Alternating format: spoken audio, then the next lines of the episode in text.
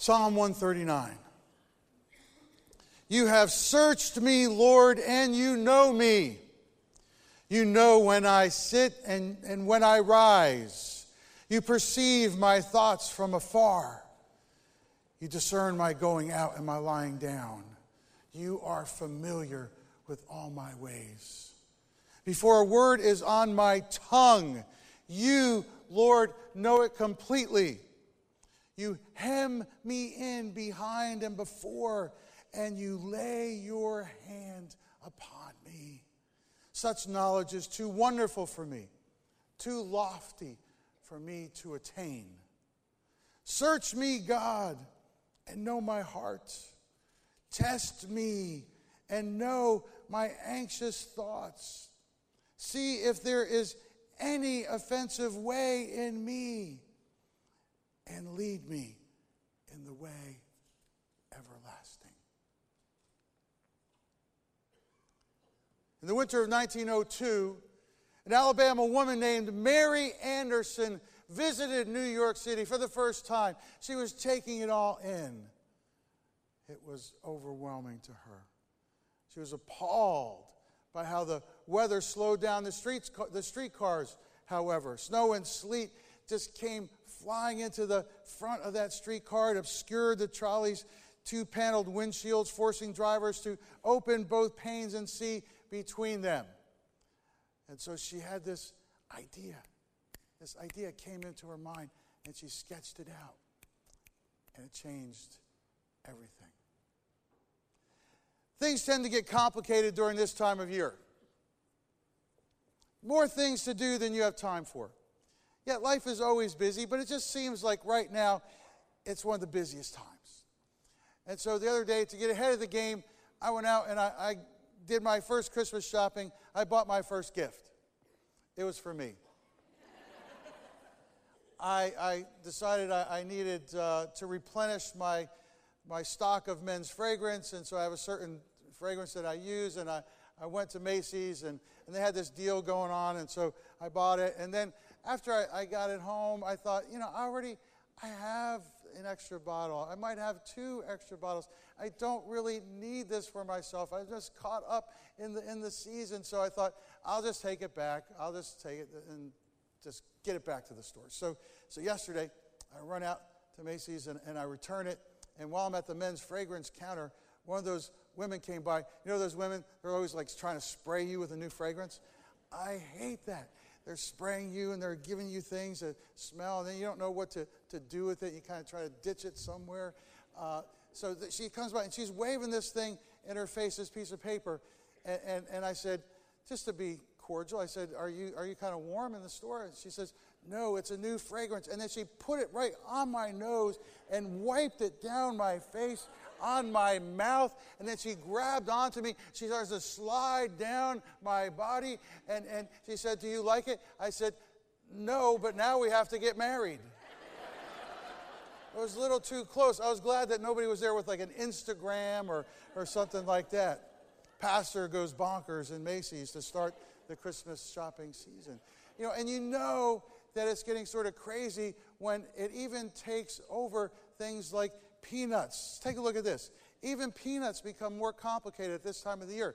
Planters salted caramel peanuts, planters smoked peanuts, planters cocoa peanuts, and the almonds joined in. The raspberry, the raspberry rich in oxidant vitamin E almonds, the coffee almonds, caramel macchiato almonds. Who needs the stress? Who needs the anxiety of you just want to get peanuts in a jar? It used to just be simple.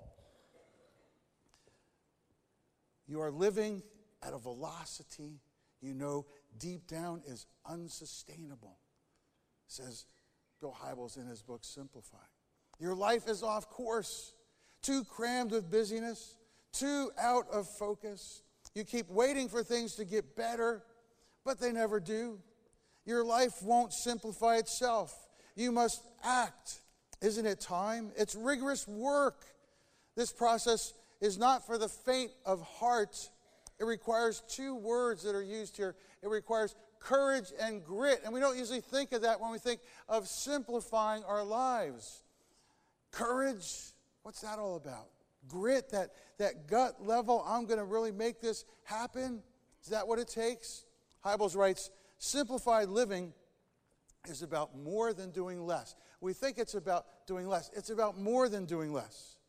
It's about being who God called us to be with a wholehearted, single minded focus. And that's what I want to talk to you about today.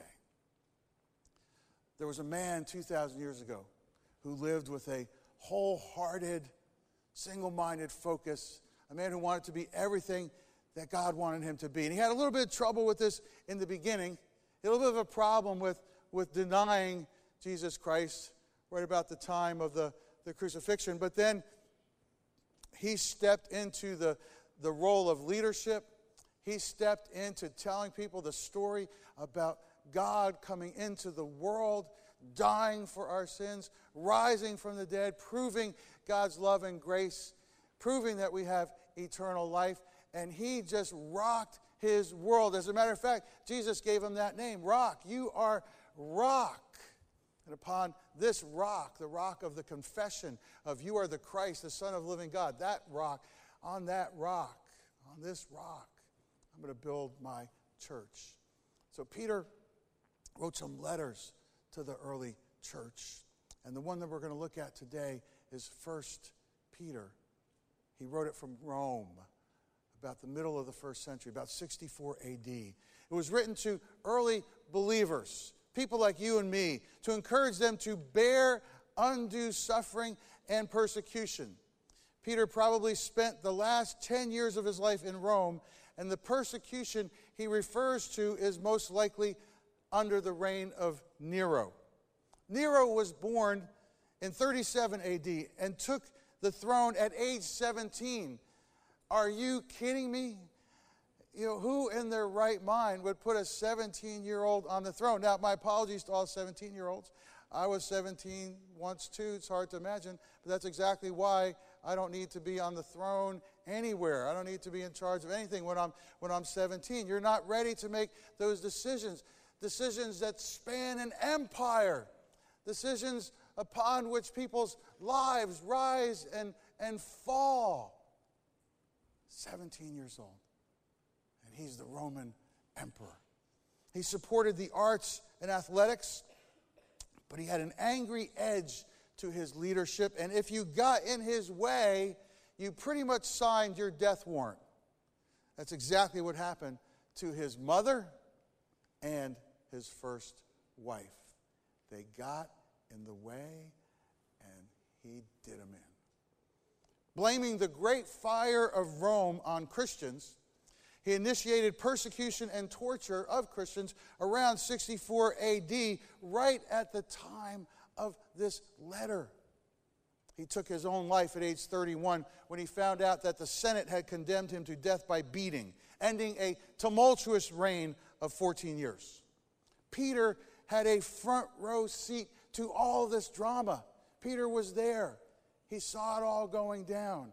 And so that's why, from his heart, from the heart of one who walked side by side with Christ, who listened to his words up close and personal all the time, he wrote this letter to the early church, to the early Christians, to encourage them. Keep on doing the things that are right to do. Listen to his heart. 1 Peter chapter 5.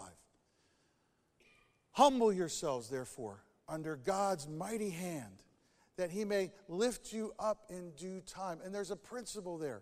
It's a principle of God's timing is always right, but God's timing is not always our timing.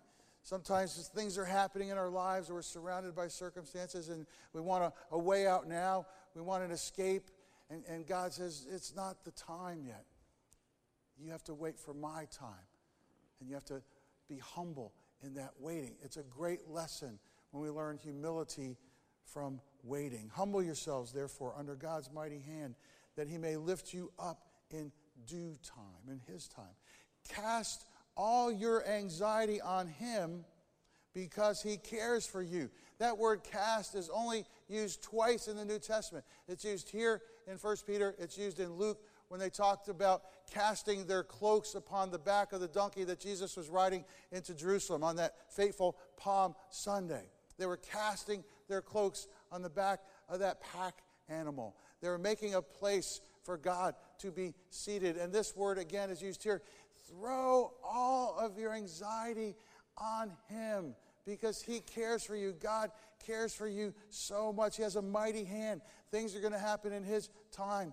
And your job is to throw everything on Him, which presupposes that there's anxiety, which presupposes that there are struggles, which presupposes that there are heartaches, which pre- presupposes that there are times when we go down, maybe sometimes we go down hard.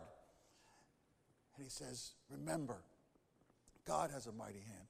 God's timing is going to be right.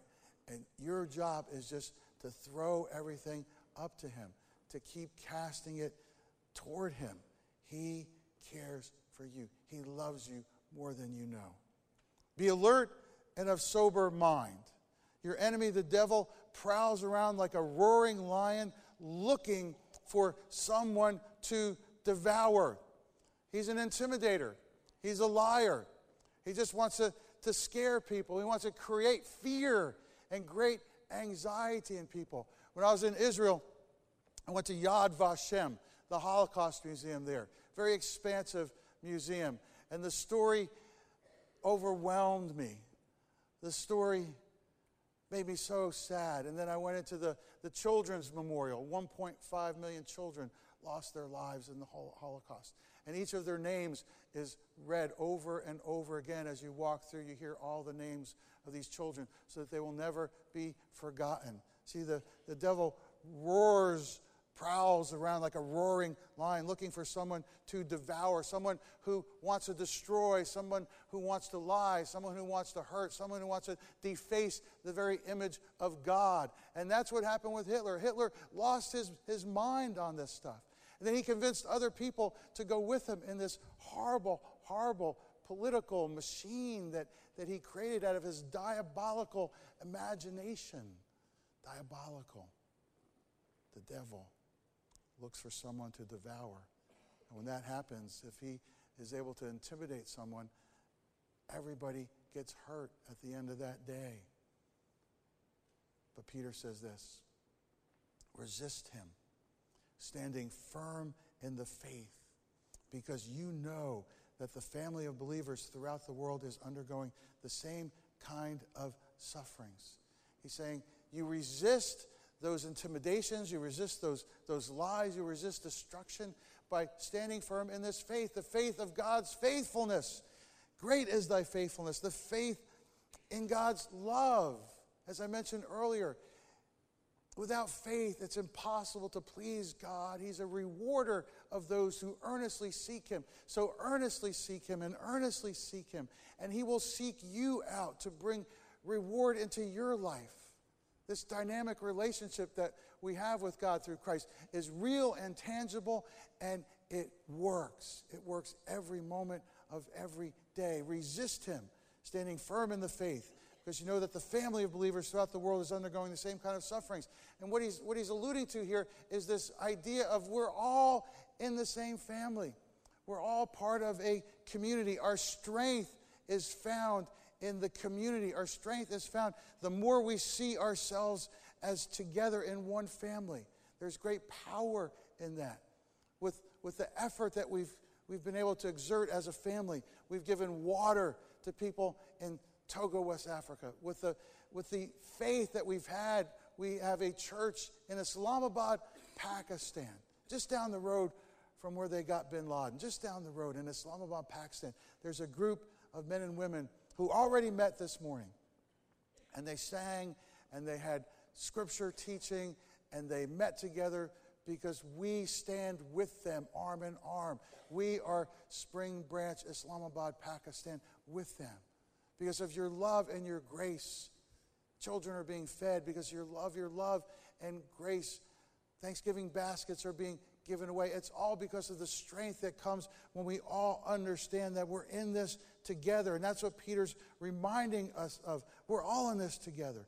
And we're strong when we're together because of God's strength at work through all of us. We are his church. And then he, he gets to this verse. It's really one of the most amazing verses in the New Testament. And the God of all grace, who called you to his eternal glory in Christ, after you have suffered a little while, will himself, will himself restore you and make you strong as firm and steadfast. To him be the power forever and ever. Amen. But let's go back to that verse 10. And when I looked at it in the original language, in the language that Peter wrote it in 2,000 years ago, four words jumped out. After you have suffered a little while, himself restore, confirm, strengthen, and establish you. He will himself restore, confirm, strengthen, and establish you. Those words just, just pop off the page. That, that verse 10 is one of the most amazing verses that you can carry with you, that you can learn, because it tells you exactly what God is doing in you. It tells you exactly what God is always about in you and through you. This is His work in you. So let me look at these four words with you this morning. The first word is restore. In its original language at that time, it meant to knit together, to unite completely. And so you take all these, these pieces of your life. Sometimes you think you're, you're, you're a puzzle and, and you got this piece of your life. And how does it fit with that piece of your life? Or you're sort of, you're feeling sort of fractional. You know, you have a part of your life is over here and a part of your life is over there. And you can't find the common denominator. And you don't know which way it's going. Everything is swirling around. And what this says is what God is doing in you is He's knitting you together so that you are completely united as a whole person. He wants to take the broken pieces and heal them. He wants to take the confused pieces and bring peace. His work is always to bring you together, to make you whole. The next word, to confirm. Very interesting word. Its original intent, it meant to be mentally settled, to be heading in the right direction. God wants you to be set in your mind about what you should do with your life, set in your mind about where you should go in your life, what your life is, is to be all about for His purposes. Because if you get that down, you're always going to be going to the right place for the right reasons in His timing. You'll have some wobbly times. Everybody has some wobbly times. But you will know and be at peace that this is your calling. This is who God has made you.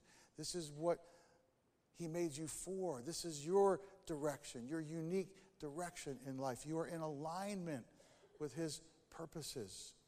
You know, when I think about that, I, I just I can't help but think about being about 25 years old and just asking God, what did He want me to do? And He settled it in my mind. I am calling you to be in ministry. He didn't give me all the answers, but He settled the direction. I'm calling you to be in ministry. And then you just go, and, and then each, each season unfolds in the way that God plans for it to unfold. He restores you, knits you together. He confirms you. He gives you the right direction, and your mind is at peace, going in the right direction for His purposes. He strengthens you. This is the only word used in this way in the entire New Testament. It's just a, a one time use of this word strengthen. And what does it mean in the original language? To strengthen. It's one of these very complicated Greek things. It just means to infuse you with a power, which is amazing because it's not a power that comes from inside of you. We often think, you know, I have to power up, or I need more power, or I have to drink Powerade, or I have to, to figure out a way to, to get something more out of my life. And God says, No, what I'm doing in you is I provide the strength, I provide the power.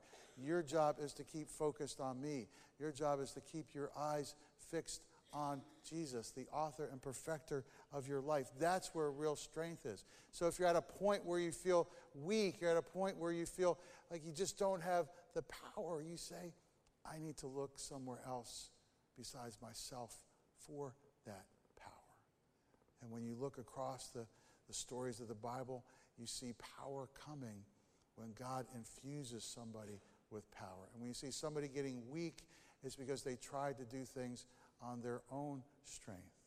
And then finally, the word establish is used. Restore, confirm, strengthen, and establish. To lay the foundation, it meant.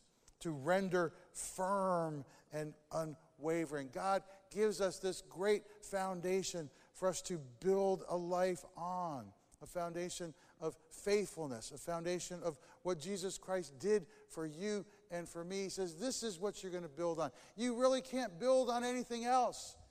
Anything else that you build on, you're just taking a risk that ultimately it's going to collapse or, or fall down under its own weight. I will establish you. Here's your foundation Jesus Christ and his calling on your life. I will strengthen you. I will give you the power to live your life with integrity to confirm you, to be mentally at peace and going in the right direction, to restore you, to knit together all the puzzle pieces and the broken parts. This is what God is doing in you. And God wants you to be able to say someday in your life, looking at those words restore, confirm, strengthen, establish. Been there, done that. And people who are wise are able to say this after a decade of faithfulness or two decades of faithfulness or 40 years of faithfulness. I've seen him restore me. I've seen him confirm me. I've seen him strengthen me. There were times when I was so weak, but the power came. I've seen him give me a foundation and a hope for the future. Been there, done that. He wants you to experience this. This is his deepest desire for you. This is when he talked to people, he wanted this so much for their lives whether it was talking to the woman at the well, whether it was talking to Mary and Martha, whether it was talking to Peter, he was restoring, he was confirming, he was strengthening, he was establishing. This is what God is doing in you. That's why the psalmist wrote, as I read earlier, You have searched me, Lord, and you know me. So it's an inner work. You know when I sit and when I rise. You know the physicality of my life. You perceive my thoughts from afar. You know the internal mental capacities of my life.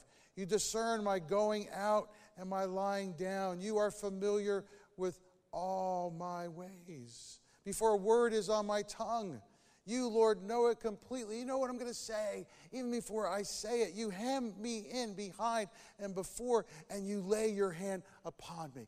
Imagine God's hand being upon you right now. And when the psalmist had that thought, he said, Such knowledge is too wonderful for me, too lofty for me to attain. It boggles my mind, God, that you would put your hand on my life, on me on my heart. Search me, God, and know my heart. Test me. It's a challenge to God. Test me. Test me and know my anxious thoughts, which means there are anxious thoughts, there are anxieties and fears. See if there's any offensive way in me. Is there anything that's keeping me from all of the work that you want to do in me? And lead me in the way everlasting, which simply means lead me in your way. And so the persecution that, that Peter was writing about to the early church was, was very political, it was very powerfully driven by this, this maniacal Nero. But what about the, the persecutions in our day? The persecution in our day usually comes from our fears, from our anxieties, from the things that, that intimidate us or the things that we allow to intimidate us. Anxiety is a manifestation of our, of our fears. And Peter is saying to throw all that on God. Throw it all on Him because He loves us. So, what's your anxiety today? What happened this week that knocked you back a couple steps? Or what is on the horizon and you go, I'm kind of worried about that when I look at that. Or what don't you know about the future? And you go, that really scares me that I don't know that about the future. In chapter 6, From Anxious to Peaceful, Hybels puts it this way Fear is the fundamental barrier to peace, and it's a deal breaker when it comes to leading a simplified life. Fear is debilitating. No matter how much we've simplified our calendars, relationships, finances, and the like, when fear strikes, the whole deal blows up. No matter how good we look on the outside, we will crumble if fear has seeped beneath, beneath the veneer of our lives. He talks about two different kinds of fear, big categories. The first big category is constructive fear. Now, constructive fear is the good kind of fear. It informs you of physical dangers, of realities where you don't need to go there. You don't need to be a part of that. That's a constructive fear. That's a good fear to have. It also motivates you to do your best because you're afraid of giving God a mediocre life. You're afraid of giving God an experience of just sitting and listening and never really getting out and doing something, never risking something for His kingdom. I was at the Judeo Christian Outreach Center yesterday. I hadn't been there for a while, and I was very, very impressed because they've kind of retooled the whole thing, they've reorganized it, they've re strategized it. It's a much sleeker, lean machine. It's helping people faster. It's got a whole variety of ways to help people and evaluate them as they are helping them. It's really being well led and well delivered. But every time I'm there, I always remember why this organization exists, the Judeo Christian Outreach Center. And it exists very simply because one day a man was sitting in church in a pew. He was a pipe fitter, he worked in the shipyard, probably didn't have a tie on, was probably wearing some boat shoes without socks because that's all I ever saw him wear. Beat up boat shoes, no socks, no tie. He was sitting there in church, and that Sunday, the pastor talked about how you've got to do something for the one who did everything for you. you. Your life has to do something for the kingdom of God. And it finally dawned on him that just sitting there every Sunday and listening wasn't enough, that God was, was asking him to do something. And he thought, What can I do? I'm a pipe fitter. I work in a, in a shipyard. I'm, a, I'm just a blue collar guy. I get up and I go to work early every day and I work hard and I come home. And God said, You know what you can do. And he thought, I can feed people. There must be hungry people. There must be homeless people. I've seen homeless people. Maybe what I could do is I could feed them. And so he starts just feeding a few homeless people down at the ocean front. His name is Dick Powell. He starts feeding a few hungry people coming off the street to have a hot meal. And then he invites some other people to share in that. Some other churches get involved in that. Pretty soon that goes from one meal a week in a couple churches doing that to it's a meal every night. And there are dozens and dozens of churches and organizations and synagogues and civic groups that are, that are doing this. And when you look at it, it was his, his constructive fear. How can I someday stand in front of God Himself and say, Well, I, I sat there, I went to church and I sat there, but then I never really engaged. And, and out of that fear developed something that today is helping hundreds and hundreds and hundreds of people. There's even uh, a house that they have now for veterans that are homeless and they need to, to get their lives back on track. It's incredible what they're doing. Constructive fear motivates you to do your best. But then there's destructive fear. Destructive fear, Hybel says, nips away at our emotional well being, cluttering and complicating our lives by erecting false barriers in our work, our relationships, and even our recreational pursuits. It mutes our joy and robs us of satisfaction. It causes us to anticipate the future with dread rather than exhilaration. Paul wrote to Timothy about this. 2 Timothy 1 7. God has not given us a spirit of fear and timidity but of power, love, and self discipline. Paul's saying, look, you don't have to be afraid. You don't have to just hold back. You can risk it all. You can step up. You can change the world. You can do something because you have power, you have love, and you have self discipline. And God is doing things in you. He's restoring you, He's establishing you, He's knitting all the pieces together, and He's making you the person who looks a lot like Jesus Christ. Bible says you have to conquer your fear. Then you have to expose fear's lies. You have to face fear head on.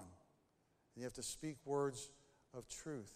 And as you do those things, you, you understand fear's origin. You expose fear's lies. You face fear head on. You speak words of truth. You start to change. You're not intimidated by circumstances. You don't let lies challenge you. Your life is a light in the world. In the middle of, of swirling things, you have your feet planted, planted firmly on something that's bigger than who you are. And that's what Peter learned over the years of his life. At, at, the year 64, it's like 35 years since maybe he first met Jesus Christ, 30 some years. So he has all that time to, to learn and ponder and grow and teach.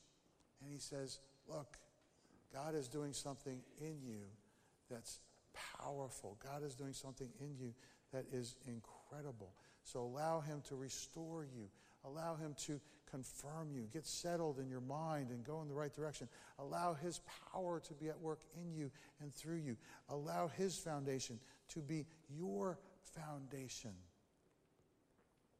In the winter of 1902, an Alabama woman named Mary Anderson visited New York City for the first time. It was overwhelming to her, the big city. But she was appalled by how the weather slowed down the streetcars. Snow and sleet obscured the trolley's two paneled windshields, forcing drivers to open both panels to see, to see through them. But then the, the snow and the sleet are just coming right in at them.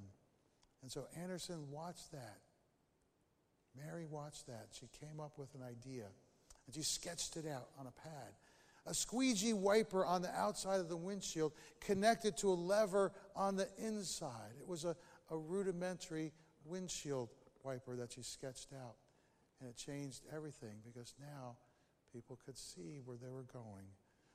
One early windshield wiper advertisement explained it this way A clear sight ahead prevents accidents, and undimmed vision makes it easier to drive.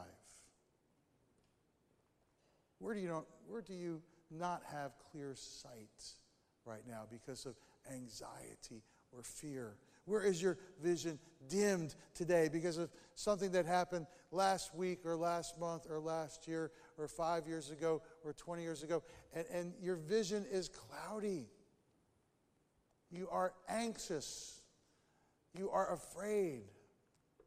God says, Let me speak into your life. Let me tell you what it's really all about. I'm going to restore you. I'm going to knit all the broken pieces together. The diverse elements of your life are going to come together, and you're going to be who I made you to be. Let me confirm you. I'm going to give you a peace of mind. I'm going to set you in a direction, and that's what you're going to do with the rest of your life. Let me strengthen you. When you are weak, you are strong because of what I am doing in your life. I'm going to establish you.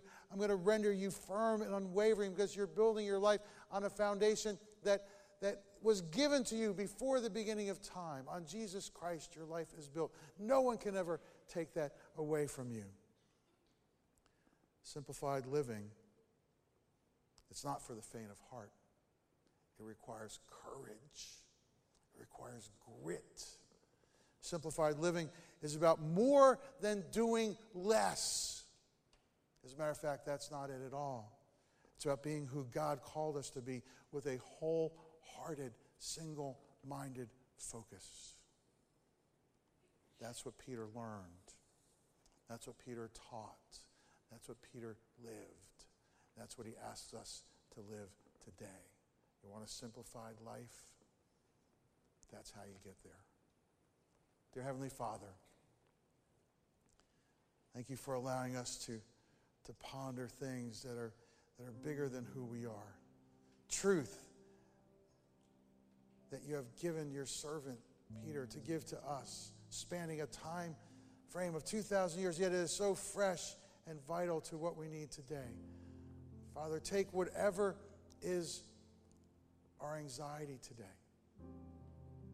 and allow us to cast it upon you. Father, take whatever we are worried about today, whatever we are fearful about right now, and let us imagine it. Let us imagine us handing it to you, throwing it into your arms. Oh, Heavenly Father, restore, confirm, strengthen, and establish us so that someday in the future we can say, been there, done that. In Jesus' name.